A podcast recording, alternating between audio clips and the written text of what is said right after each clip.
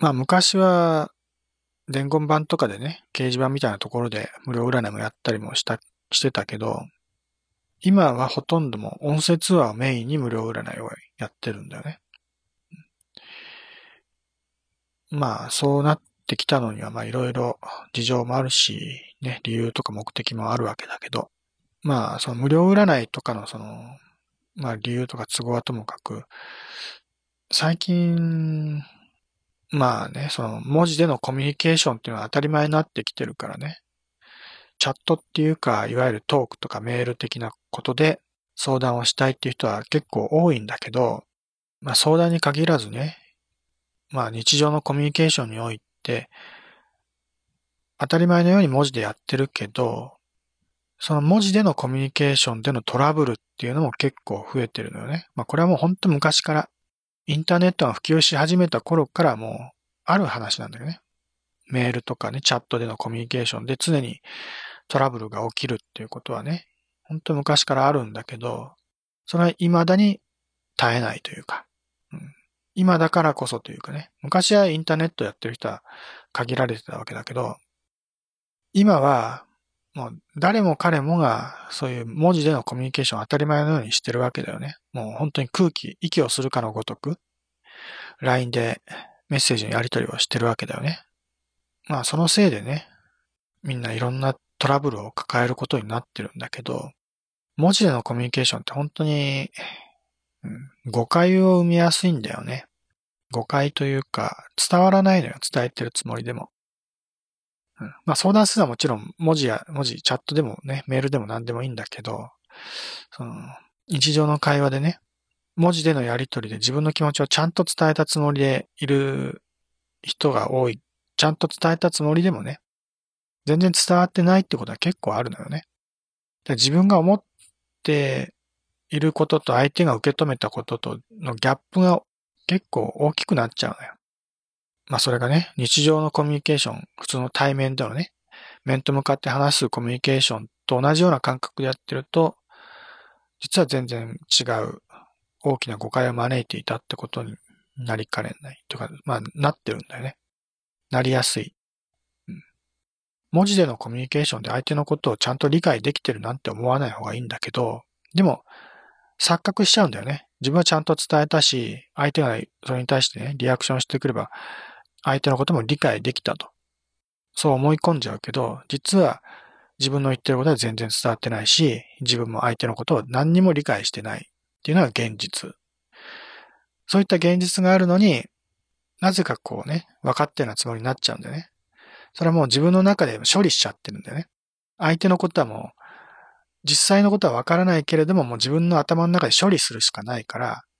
相手はこう思ってるだろうって決めつけるし、ね、自分の思ってることはちゃんと伝わってるだろうと思い込むわけだよね。うん。そうやって全部自分の中で、自分の脳の中でね、処理して完結しちゃってるだけなんだけど、でも自分の中では相手とね、ちゃんとコミュニケーションが成立してると思い込んじゃうんだよね。これが、ものすごく大きな問題なんだけど、なぜか気づいてる人がすごく少ないんだよね。もうちゃんとコミュニケーションできてるとみんな思い込んじゃってるみたいだからね。でも、できてないよね。本当はね。だから、文字、文字でのコミュニケーション、本当伝わらない。なぜかっていうとも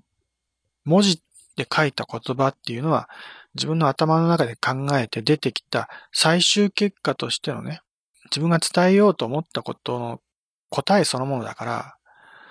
相手はもうもちろんね、それを受け止めるときに何も考えずに受け止めることができるんだけど、そこで考えないから、考えずに受け止めちゃうから、意外とね、こう、スムーズに理解できてるなら錯覚をしちゃうけど、実は何も理解できてないんだよね。要は相手のことを理解するってことは、相手が言ったりね、こう何かした行動にを見て、それを判断して受け止めるわけだけど、言葉だけだとそういう判断が抜きになっちゃって、全部答えだけがどんどんね、入ってくるから、簡単なんだよね。うん、簡単で何も考える必要がないから楽なんだけど、でも、実は、ちゃんと相手を受け止めるってプロセスを経てないから、全く違う形で受け止めちゃうんだよね。で、事実ではないからね。相手が自分の伝えようと思ってる、伝えたいっていう気持ちとか、そういうね、頭で考えたことだけを伝えてるから、実際とは違うんだよね。極端なこと言うと、実際は自分はもう風邪をひいてね、寝込んでるのに、おはよう、ね、今日もいい天気だねって LINE でメッセージを送ったりしたら、受け取った相手は、あ、今日も元気でね、元気そうだなって思っちゃうわけだよね。その文面だけを見たらね。で、そのメッセージを送った相手も、そんなこと、ね、元気だってことを伝えるつもりじゃなかったけども、向こうとしてはもう元気だって思い込んじゃうわけだね。で、実際も風邪ひいて寝込んでね、しんどいのにね。そういう誤解を生じやすい。今は極端な話でね、風邪をひいてる時は大体風邪ひいてますよとか言うかもしれないけど、そういったこともちゃんと伝わらないことが多いんだよね。文字でのやりとりってのはね。誤解、もう常に誤解されがち。うん、これがもしね、音声通話に置き換え、置き換えたとしたら、全然違ってくるんだよね。相手に電話をかけて、おはよう、今日もいい天気だね、なんてね。ちょっと一言言っただけでも、相手には分かっちゃうんだよね。いつもと声が違うなと。なんか元気なさそうだし、声がなんかね、ガラガラしてるとかね、の鼻が詰まったような変な声質だなと思うと、あ、これ風邪ひいてんじゃないのとかね、ちょっと体調悪いんじゃないの？元気ないんじゃないのってね、声のトーンを聞いただけですぐ分かっちゃうんだよね。うん、全然もう情報量が違うわけ。おはようの一言に対してね、文字だけだとただの挨拶でしかないのに、電話のね、音声でのコミュニケーションだと、それプラス、いろんな情報がね、山ほど届くわけ、相手にね。だから、誤解を生じる可能性が少し軽くなるんだよね。音声通話だとね。音声通話も100%じゃなくて、やっぱり相手の顔が見えないから、ね。多少誤解も生じやすい。だから、よくね、昔から電話で喧嘩したとかそういうことも昔からあるけどね。それはやっぱり顔が見えないと不安になるからね。そういう意味でね、喧嘩になりやすい。まあ誤解を生じやすいってある。電話ですら誤解を生じやすいのに、文字だけだったらもっともっと、そのね、何十倍も誤解を生じやすい。なので、一番いいのはやっぱり面と向かってね、お話をするってことだけど、最近の人それやらないんだよね。例えば付き合ってる恋人同士でね、相手と話をして、で、なんか別れ話になって喧嘩をして別れましたなんて言ってくる人多いけど、そういう人は大抵面と向かって話してるわけじゃなくて、LINE のやりとりで喧嘩して、LINE 上でなんか嫌なこと言われて、ね、カッとなってこうなっちゃいましたみたいなね。そんなやりとりの結果別れちゃいましたみたいなことを言う人多いんだけど、それはそうなって当然だよって感じなんだよね。面と向かって話もしていないのに、今まで長いこと付き合ってた恋人ともう別れましたなんていうのは、ちゃんちゃらおかしい話。ね。本当に別れるつもりならめ、ちゃんと面と向かって話をしてから別れ話をしてね、ちゃんと蹴りをつけてください。それをやってないのに、文字のやりとりだけでね、別れましたなんて思う方がどうかしてます。でも最近の人はみんなそれで決めつけちゃうんだよね、結局ね。めんどくさいから。うん。めんどくさがりなんだよね。なんでめんどくさくなっちゃうかっていうと、文字でのやりとりに慣れてくると、さっき言ったね、文字のやりとりはものすごく楽なの。答えだけがボンボン入ってくるから、自分で考える必要がないんだよね。何も考えずに答えだけがすぐに入ってくるから、すごく楽なんだよね。で、人間というのは楽な方へ楽な方へっていくからね。だから、電話をしたりとか、面と向かって話をするってことはめんどくさくなっちゃって、そういうめんどくさいことをするくらいならもうね、文字だけのやりとりで蹴りをつけてね、もう別れましたとかね、そういうことをやって、喧嘩して終わりましたと。で、いざもうそういうね、別れて後になると、もうものすごく後悔するわけ。大体文字でのやりとりで、そういうね、別れ話になった時には、その後で必ず後悔するんだよね。冷静になって考えてみれば、考えるってことをしないからそういうことになるんだけど、後になって冷静になって考えるっていう時間をが出てくると、なんでそんなことしちゃったんだって間違いに気づくんだよね。だから、悩む、悩むというかね、そういう問題を抱えて相談したりするわけだけどね、占い師のとこ行ってね。まあだから、文字でのやりとりそういうことを、そういうことも決めつけちゃいけないよね、やっぱりね。うん、なんかもう喧嘩して別れました、みたいなね。別れたことになってないんだから。せめて電話で話すぐらいなことをしないとね。電話で話せば全然違うと思うしね。もちろん電話もしたくない時もあるだろうけど、そういう時にはもう会いに行くぐらいのことをしてから、ちゃんとね、別れるなり仲直りするなりっていうか、普通は会いに行けば仲直りできる話なんだよね。それをやらないから別れちゃうんだよね。ただそれだけのことなんだよね。会いに行って相手の目を見れば、一言も話さずに、もうね、全部許せちゃったりするんだよね。うん、ただそれだけ、本当にね、相手が目の前にいないから寂しかったとかね、そういう、まあ、そういう思いが募ってしまって、ね、えー、むしゃくしゃして、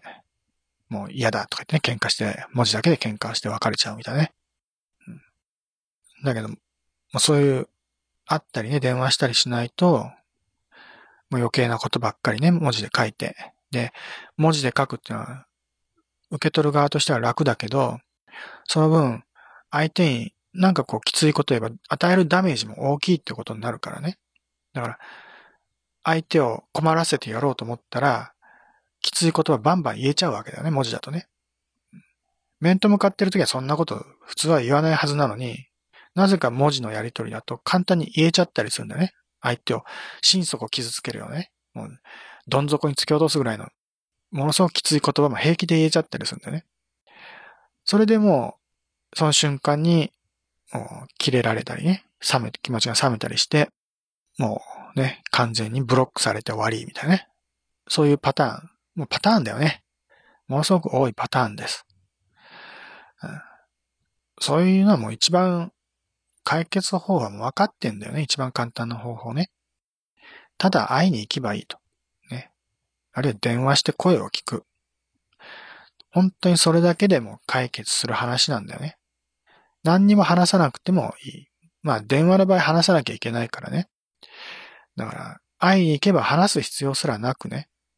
すべてが解決できちゃったりするんだよね。恋人同士なら、その場で抱き合ってね、仲直りと。それで済む話だしね。もうほんと、世の中単純なんだけれども、それが分かってないというか、うん、だからものすごく大事なことなのに、そういうことをきちんと誰も教えないよね。分かってないのか何のか知らないけど、うん、もう本当大事なこととしてね、もうみんながそういうことをちゃんと学ばなきゃいけないことだと思うんだけど、文字でのコミュニケーションは、もう極端な言い方すれば悪であると。ね、悪いことであると。そう思ってもいいくらい。ドラッグと一緒。もう極端な言い方すればドラッグ、うん、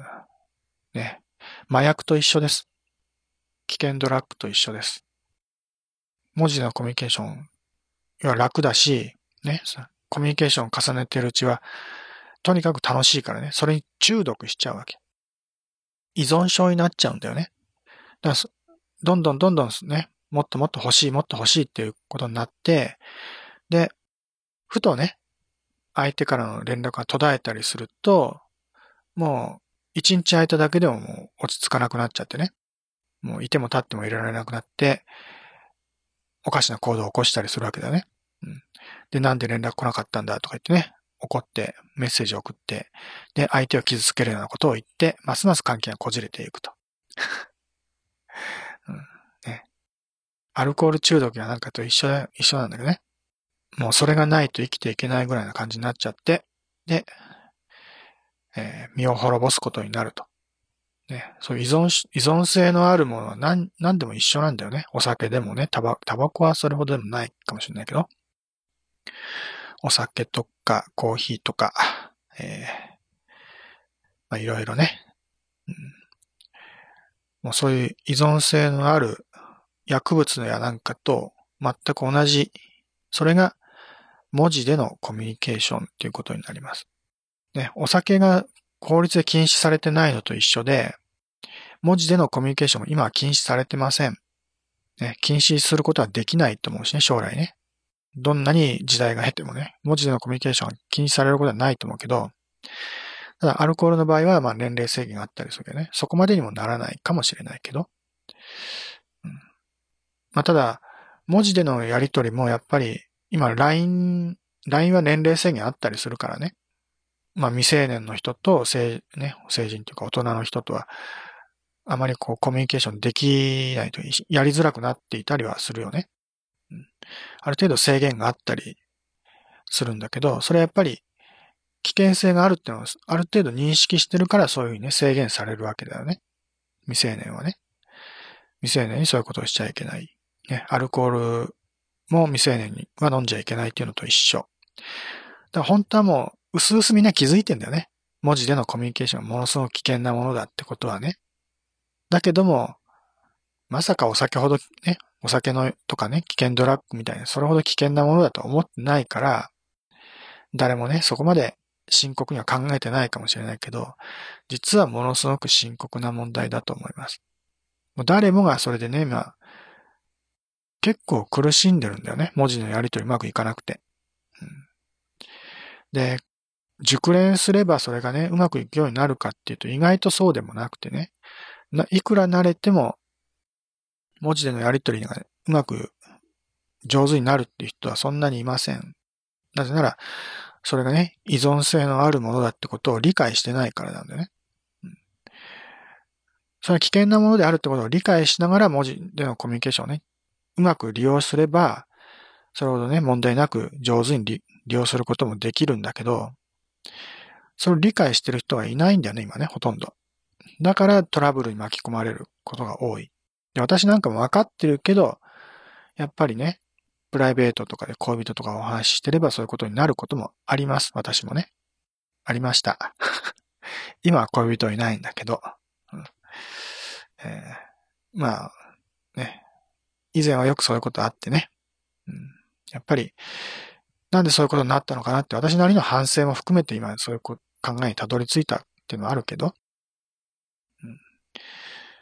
ねえー、文字でのコミュニケーションは本当にトラブルを招きやすい。アルコールやなんかも一緒。で、アルコールほど危険性はないけど、お砂糖やなんかも実は依存性のある薬物でね、お砂糖。砂糖が毒物とかね、薬物だって言われるとピンとこないかもしれないけど、実はものすごく依存性が高いんだよね。で、砂糖、砂糖ばっかり食べてれば当然病気になるしね。うん。そんなに取りすぎたってほどでなくても、砂糖を多く取ってる人は、徐々に体が蝕まれていきます。まあ、文字通り虫歯にもなるし、体の中でもね、いろんな問題が起きてきます。癌にもなりやすくなるしね。体質もどんどんね、あまりいい方に行かなくなるしね。どんどん悪くなってくるからね。まあ、血液の病気にもなりやすいし、えー、肥満にもなってくるしね。うん、本当に万万病のもととも言っていいぐらい砂糖っていうのはものすごく毒物だし、そういう体に対する影響だけじゃなくて、精神的な影響ものすごく大きいんだよね。砂糖を習慣的に取るようになってくると、もうそれがないと落ち着かなくなってくるわけ。うん、要は、精神的に不安定になってくるんだよね。砂糖を摂取する量が多くなってくるとね。日常生活でそんなに砂糖を取ってるって意識しなくても、普通に日常の食事の中に砂糖を含まれてるからね。で、その砂糖の量が少し大き多くなってくると、やっぱりそういう異常、いろんな異常、異常が出てきます。精神的にもね。なんかこう落ち着かないときは砂糖をね、摂取すれば気気持ちが落ち着くというね、そういう条件反射的な摂取の仕方が始まって、やがては依存していくわけだよね。もう落ち着かないときは砂糖。砂糖って言わなくても、例えばチョコレートとかね、クッキーとか全部そうなんだよね。なんかもうね、落ち着かない時にはチョコレートを食べれば落ち着くって、そういう思い込みを持って、ね、チョコレート好きなんですなんてね、言ってチョコレート食べてるけど、でも、なんか、そういう生活をずっと重ねていくと、もうそういうのはないと生きていけなくなっちゃうんだよね。生きていけないわけじゃないけど、落ち着かなくなっちゃって、で、そういうのが切れてくると、どんどんこう精神的に不安定になってくるし、逆に取り続けてても、やっぱり精神的に不安定になってくるしね。で、砂糖を多く取るってことは、それを代謝するためのビタミン B 群が減ってくるから、ビタミン B 群が減ってくると、いろんな障害が出てくるわけだよね。ビタミン B なんかもう精神ビタミンとか言ってね、本当に精神に大きく影響するビタミンだしね。うつ病になるなんてそういう、そういう時にはやっぱりビタミン B が足りなかったりすることもあるんだよね。ビタミン B だけじゃなくてね、いろいろだけどね。うん。砂糖のせいでうつ病になるってことも十分あり得ます。だそういうね、うつ病で悩んでるような人、あるいは、そううつ病だよね。気分が落ち込んだり、突然ね、上がったりするような人。そういう気分の変化が激しい人っていうのは、砂糖を多く取りすぎてる人の場合があるんだよね。そういう人はもう砂糖の摂取をできるだけ抑えて、健康な食生活に戻すと、精神的にも落ち着いてくるっていう場合もあります。だ砂糖なんかものすごく、ね、こう誰も悪いもんだと思ってないから、そうやってね、日常生活に悪影響、多大なる影響を与えてるのに、誰も問題視しないけどね。それと同じぐらい、文字でのコミュニケーションも危険なのに誰もね、問題視しない。砂糖と一緒なんだよね。実はね。うん。だ本当は砂糖もそうだし、麻薬と同じぐらい危険なものだっていう認識を持たないといけない。それが文字でのコミュニケーション。ね。まあ、砂糖と同じぐらいの考え方でね、そればっかり取ってるとやっぱりいけないので、それ以外のものをバランスよく取りましょうっていう考え方になっていけば、ある程度ね、健全にね、文字のコミュニケーションも利用できるようになります。だから、文字でのコミュニケーションをメインにしてはいけないということです。それをやっちゃうともう絶対ダメ。ね、日常生活の中に、ちゃんとね、言葉、音声でのコミュニケーションも必要だし、面と向かって話すコミュニケーションも必要です。ま基本的には面と向かってね、人間関係、コミュニケーションする、そういう生活がベースとしてあって、それを補うものとして、電話とかね、文字でのチャット、トーク、そういったものを利用する、補助的に利用する程度でないと、まあうまくいかないと思います。砂糖なんかも調味料だと。塩とか胡椒と同じぐらいの、ちょっとね、食事にアクセントをつける程度の調味料だと思えばいいんだけど、それを主食にしちゃうとダメだっていうことだよね。文字でのチャットもそれを主食にしちゃいけないんです。ね。もう胡椒と同じぐらいの、七味唐辛子ぐらいの うん、それぐらいの調味料のつもりでね、文字でのコミュニケーションも利用すれば、そんなには害はないし、むしろ日常生活にね、潤いを与えてくれる、ね、えー、人生を豊かにしてくれる良いものだと思います。ね、物は使いようでね、